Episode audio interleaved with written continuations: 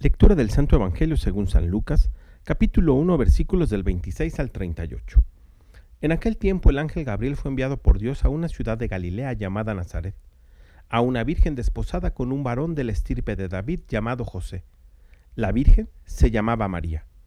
Entró el ángel a donde ella estaba y le dijo, Alégrate llena de gracia, el Señor está contigo.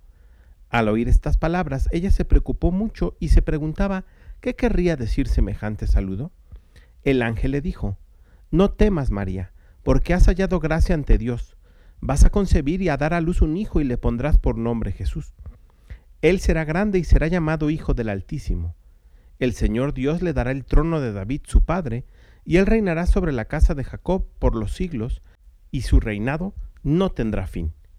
María le dijo entonces al ángel, ¿Cómo podrá ser esto, puesto que yo permanezco virgen? El ángel le contestó, el Espíritu Santo descenderá sobre ti, y el poder del Altísimo te cubrirá con su sombra. Por eso el santo que va a nacer de ti será llamado Hijo de Dios. Ahí tienes a tu parienta Isabel, que a pesar de su vejez ha concebido un hijo, y ya va en el sexto mes, la que llamaban estéril, porque no hay nada imposible para Dios. María contestó, Yo soy la esclava del Señor, cumplas en mí lo que has dicho y el ángel se retiró de su presencia. Palabra del Señor. El día de hoy celebramos en la iglesia la fiesta de la Inmaculada Concepción. Por eso el Evangelio nos recuerda el momento del anuncio que el ángel Gabriel le hizo a la Santísima Virgen María.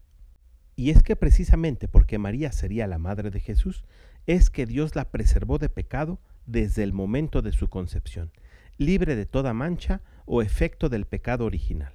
Y por tanto no es de extrañarnos que el ángel le diga, llena eres de gracia. Pero también en este Evangelio la Santísima Virgen María nos enseña cómo actuar ante la palabra de Dios. Y lo primero es estar atentos, poner nuestros sentidos en lo que escuchamos de parte de Dios. Segundo, meditarlo, tratar de descubrir qué es lo que nos está diciendo Dios. Y podemos incluso participarles a otros y que nos ayuden a entender y descubrir qué es lo que Dios quiere decirnos. Y tercero, responder. Esto es lo que María hace al recibir el anuncio de parte de Dios.